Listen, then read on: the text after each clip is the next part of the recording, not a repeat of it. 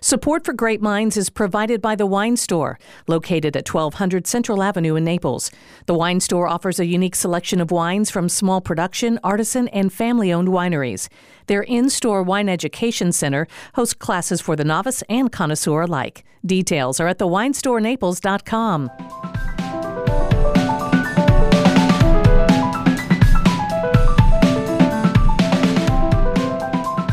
Hello and welcome to Grape Minds, a wine centric podcast where two wine loving friends take a look beyond what's in the glass. We dig a little deeper into the place, the stories, the culture, and the history behind the wine. I'm Julie Glenn. And I'm Gina Birch. We've taken a bit of a wine road trip, so to speak, this summer, even though a lot of it has been through the bottle rather than getting on a plane and boots on the ground kind of a road trip. Today we're going to Italy. Now, Julie, when I say the name San Marzano, what kind of vines first come to mind for you?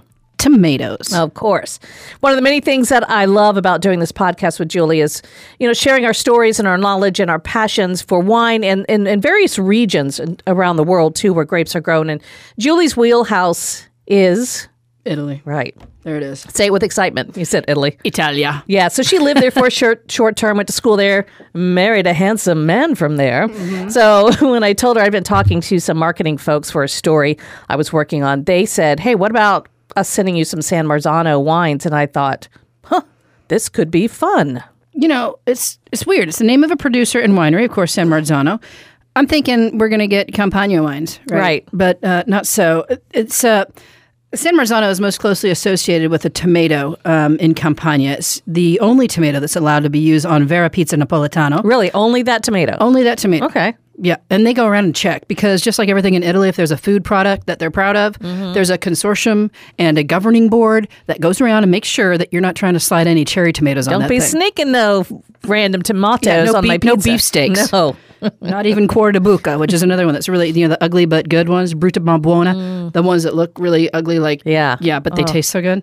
Those are not allowed on pizza. Okay. Only San Marzano. so anyway, um, my school over there during our stage in Campania arranged for us to have pizza at one of the first places that made pizza margarita, and I will tell you it was one of the most awesome things. Mm. It's kind of a sweeter tomato sauce, Mm-hmm. not a whole lot of mozzarella, and they only offer it in two different ways: with mozzarella and without. That's it. Okay. That's it. That's a Yeah. Mm-hmm. pizza purist paradise right there. The place we went to was Antica Pizzeria da Michele, Michele. So um, it was, I think it was like the second or third one, but the first one was 40 years older and a few blocks away. So we just went to this one. So the tomato is named for a small town called San Marzano Solsarno near Mount Vesuvius, whose volcanic soil is credited with coaxing the best tomatoes from heirloom seed, which was originally gifted to the Kingdom of Naples by the Viceroyalty of Peru in 1770. And fun fact, tomatoes are a New World import to Italy. Oh my gosh, I just had a flashback. I was at that pizzeria in Napoli. It's so good. Uh yeah. We had to wait in line down the down the alleyway and Yeah. that's all they did was margarita and, and oh look at that. Yeah, well- Thank you for jogging my memory bank there. I, love was that. Probably following in your footsteps. Oh, I perhaps. think oh, maybe. Maybe we were there at the same time and, it we had the- didn't even know it. It had the green one inch tiles on the, Yes. the big round. Yeah, it's, it's Oh really man, good. that was good. I, gosh, I want some now. You know what I did? I ordered extra mozzarella, and I regret that decision. It made it very heavy and a little bit soupy. I should have just gone with the straight up normal Mm-hmm. Yeah. person mozzarella, but I just wanted all the mozzarella. so And who doesn't want more? when in Campania, one must consume Yeah. their body weight in mozzarella. So you have a name like San Marzano, and we originally thought, hmm, wine from Campania, as you said originally, but no, there's more than one San Marzano in Italy. There's a town called San Marzano di San Giuseppe, and that's in Puglia, and that's where we find the Canteen San Marzano, not in Campania. The wines we're drinking today are from Puglia. Um, they're all, that's all the way over and in the heel of the boot. It's a little bit inland from and and south of Toronto. yeah, the town of Toronto. It's, it's it's just like on the inside part of the heel, Yeah. so just a little bit inland from that, a little bit south. It's hot there. Yeah, it does get really hot. So uh, this got me wondering why are there so many uh, San Marzanos? I'm like, who's Marzano? Marzano is that a name? So um, I'm looking it up, and there actually is a saint named Marzano, but according to the website CatholicSaints.info, What? which I That's a frequent- real thing? Yeah, it is.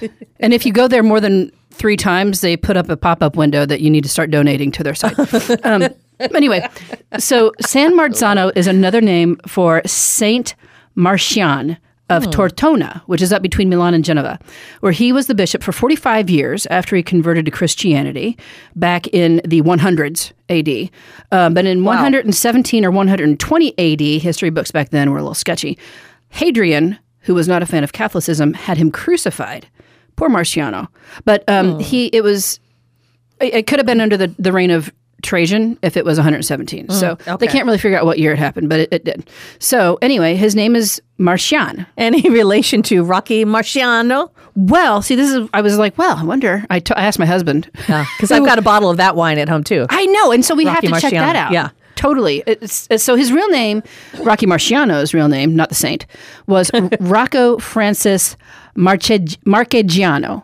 So, uh, so Rocco Francis Marchegiano, he maybe picked a saint's name on purpose, but I'm thinking that he probably was trying to make Marchegiano a little bit easier for people, the ring announcers to Right. announce or something like that. uh, but that name, Marchegiano, is a reference to where his immigrant parents came from, which is the Marche region of Italy. Gosh, So market like Parmigiano, Marchigiano, right? this brain work is uh, starting to get to me. We need to try some wine pretty pretty fast. This is how I live. here. I just love reading up on all this stuff. I'm looking up etymology of the word brindisi, which we're going to look at later. But Anyway, go ahead. Sorry. So, so if we're getting to the point here, if we've lost you a little bit in all our Mon- Marzano and Marciano, and uh, San Marzano is a leading wine producer in the southeastern Italian region of Puglia, and the winery is located on the Salento Peninsula, and this makes up the heel of Italy's boot. It's in the heart of the Primitivo di Mandaria DOP. Um, again, we were talking about how warm it is. Uh, so Mediterranean climate. It's primarily clay and calcareous rock soils. Uh, great diurnal shifts from the breezes off the Ionian and the uh, Adriatic seas. I think those are the two that are there. Uh, and they attribute these yields. Uh, the fruit is very complex. They attribute to the yields. Um, the fruit is very balanced and it's very concentrated. It is great food wine. Yeah. And San Marzano is really focused on showcasing the region's heritage varieties. That means Primitivo, Negromaro, Malvasionera, among others. The winery weaves tradition, passion, and modern techniques to produce a range that highlights the character of each grape and the terroir. So they seem to be very um, observant also of Mm-hmm. the local regulations of the DO because they have DOP and IGT wines clearly labeled. They're not doing any super Tuscan action and throwing in No. cab or anything like that. It's it's straight up. This is how it's supposed to be done. This is how we do it. Mm-hmm. So Malvasia Nera Salento IGP 2017 is what we're trying first. Now we're going to put uh, photographs of all of these wines on our on our social media site and on our website, so you can see them. These are all available in the U.S. We're And not this is going to really tease good. you with stuff you can't get Yeah. yet. That is the worst when you read great reviews and you can't find them to save your life. So taste this, and I want you to guess how much you think this is going to uh, retail for. Boy, this smells beautiful. That is juicy, which is the word you used earlier to describe it. Yeah, I so I, Mm-hmm. did. stole it. I stole it. I just took it. I, st- I stole a sip before we were supposed to. But it's not like gross juicy, like, you know, over extracted. It's definitely, I mean, as hot as it is there, it's a really tame wine, I think. And I think this would be good. Put a little chill on it. When you're s- speaking of hot, this this could go for for a summer red. Yeah, you, I You don't put it- think a lot of Italian wines are for summer red, except maybe Barbera or Yeah, in that area, they have a lot of um, lots of veggie dishes and a lot of fish dishes um, because obviously it's a teeny peninsula hanging off a big peninsula, being the heel. So that area is going to have a lot of things that might require a little bit more lightness, and especially going through the summertime. So they've suggested um, pairing this with charcuterie with figs and honey and a balsamic roasted pork loin. Oh, baby! See, there you go, pork loin. hmm So guess how much you think it, this is? I don't know. I would go like nineteen. Oh, you're close. Sixteen ninety nine. Ah. Seventeen bucks. Yep. Sixteen ninety nine. Yeah. I love the ninety nine. That makes all the difference in the world. It makes you feel like you're not being exorbitant with it. exactly. But yeah, that's pretty good. I'd totally buy that. I would get that. Okay. I'm going to pass you the dump bucket. All right. So I can be a responsible little podcaster. Hmm. I hate to dump this, but you know, in, in the essence, in the um, In what do the I say? interest of sobriety. time, yeah. I, I went to time and you went to sobriety. I don't, well, I'm not really familiar, so I just got to talk about it every once in a while. I'm joking. All right. So who do we have next? oh, I think I poured the. I think I may have poured the wrong one. I did a primitivo, and we That's wanted cool. to do those back to back, but Uh, You know, uh, let's ask about Primitivo. okay. Has anybody decided if it really is Zinfandel? Because last I checked, I thought Primitivo was said to have gone from Italy to another place and then gone to California where it was grown and somehow the DNA ended up being just slightly different Yeah. from what's actually in Italy now? I had heard that as well. Like it had Um, evolved or something? yeah, uh, whether or not that's the case, we still should get an expert in here, and I don't even know if they will know I just because don't know if the jury is in on I don't think it is either. But as far as evolution of wine grapes changing their DNA based on where they're live for, living for a while, it'll be great when uh, they can grow legs and walk to the door when you don't want to get out and get more wine. I guess that's what uh, mail orders for. Yeah, that is. All right. So Primitiva di Vanduria, DOP. This is a 2017, right? Mm-hmm. Well, that tastes that smells completely different from the first one. So this one is uh, entitled Talo Primitivo di Vanduria, 100% Primitivo. Um, it's a full-bodied wine, ripe dark fruit notes. The uh, Talo range, which is named after one of the founding families of the town of San Marzano, the one that's in Puglia, because there are like three or four San Marzanos that I found when I was looking around in my rabbit hole. Um, it's a, a pretty. This is supposed to be like an introductory Primitivo to uh, the wines in the region. So, what do you think? This this definitely um, has more spice, alcohol. I, I feel like there's a higher alcohol content in this because I get more heat on the on the palate and and in my nostril hairs. It's a nose hair burner. Well, it, actually, I, I don't know that it's a total burner. Some of those California Zens that I've tried were total nose hair burners. This is such a blueberry guy. I totally blue fruit. Yes. Yeah, it's definitely a, a blueberry dude, and um, it's it's you know a lot of times when they say that it's balanced when there's high alcohol, um, it's like how can you possibly balance that much alcohol? Yeah. I mean how much fruit can you have? But this definitely needed it. It needs to have that good uh, fruit action going on because it's uh, because of its. And this is the 16 you heat. said? This is the seventeen. It's 17. Yeah, I could taste it's a little young. I think it could sit a little longer or o- be opened. Maybe decanting this Yeah, would be Uh, maybe- good, but it's got it some. I like it. The alcohol is fourteen percent, which is what it says on the label, which means it could be fifteen. I would guess it's closer to 15. I yeah, me too. I mean, I'm no scientist here, but the taste buds don't lie. It's kind of like a blueberry Like pop Shakira, her hips don't lie, and my taste buds don't lie. Um, but yeah, it is kind of like a little pop tarty kind of thing. And Yeah. again, Not sweet, but fruity. definitely uh, jammy fruit. But the um, the thing with that is because of the heat. Mm-hmm. You know, if you're going to get phenological, phenological, I don't remember the word, um, ripeness, and then the sugar ripeness, the sugar Mm-hmm. ripeness is always, always, almost always going to precede. So you're going to have uh, quite a bit of sugar activity happening here when you Mm-hmm. get the acidity where you want it. You know? Yes.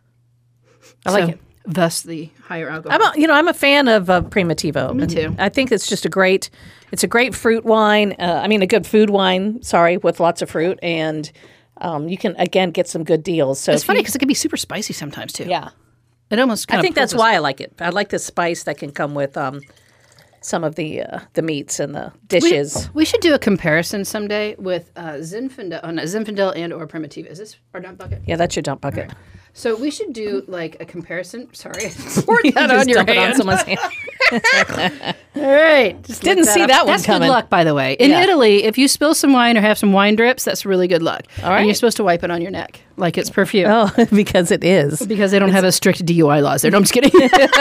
It's aromatics. I'm joking. Sorry. All right. Okay, so this is This is a blend, isn't it? Yes, this one is a blend. this is the one I meant to pour second, and um, I got too excited and grabbed the Primitivo. It's hard to stay away from the Primitiva. I know, I know. All right, this one is 85% Negro Amaro and 15% Malvasia Nero di Brindisi. And this Malvasia, this is the same Malvasia. We had the Malvasia earlier. Right. So this is like that dude, 15% of that with a bunch of Negro Amaro. So this is a traditional blend, and it's a Salicio, Salice Salentino DOP. So this is one of those governed thing, not unlike, you know, the pizza in Naples. Now I've had some Negro Maro recently, and um, the single, you know, it's a single grape varietal. It wasn't blended. Well, I mean, I've had something in it, but uh, it was still uh, past the, the laws where it was eighty five percent. Yeah. Um, and I really, I'm really enjoying some Negro Maro. I'm, I'm glad I'm, I've rediscovered that Italian grape again because it kind of, you know, things just kind of sit on the shelf or you forget about them. So this one is, hmm. boy, this is a little perfumey too. It is really. It's almost um, like rosy, like not rosy, but you know, like when you stick your nose right into a rose, Right. and it's like a super perfumey one. It's kind of like that. It's a little hard going back after um the primitivo. Yeah. But to me, that's um, you know what I get in that like that savory kind of like tomato sauce, Yeah. Yeah, I could see that. like uh, yes, it's that that back and the back back of the the palate and the, it's just like tomato sauce to me. There's like a little herbal component happening on the nose and on the palate, both, I think. Like, This for pizza, I'd be all over it. yeah. But I think this could accompany a lot of weeknight meals, Sure, honestly. because of that savory note. That little that little um, spicy bit. Okay, so their suggested wine pairing: Yeah. What are they? grilled strip steak and farro salad, which Hmm. farro is a grain that Right. comes that we get. It's very famous from Italy. They use it in a lot of stuff, including this really good Easter like cheesecake type thing. They put farro. Put in faro in Oh. it. Mm-hmm. the cheesecake. It's so good, like whole little like cooked grains, and it's just awesome. Oh. And then uh, they put um, rose extract and orange extract, and it's kind of like a cheesecake, like a ricotta cake. Well, I, mean, I guess you think about like rice puddings and stuff. Why wouldn't you have faro if you Yeah, could I mean, make it's a not dessert out of rice? right? Really dense. It's just kind of floating around in there, and then candied citrus peels and stuff. It's just one of the most awesome things that I ever got to try, and Oh. that was on that same trip to Campania. So um, anyway. Dang.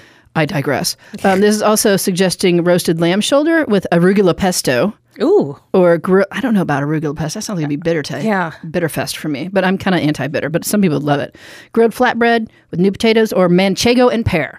that's the one. There we go. That's Yeah. the ticket. Manchego and pear. I'm in. I'm in. Yeah, one of the things that they do a lot on their cheese boards over there is uh, they call it mostarda, but it's actually not mustard. It's uh, like the fruit in like a compressed kind of thing. So I'm thinking like a pear mostarda would be great with any kind of. And I wouldn't do manchego, although I do love manchego, but I would do a pecorino from Italy, so you can keep it all in the same country. Mm. Right. Am I right? Sheep's I milk think cheese so. all day. I'm in it. I'm in it.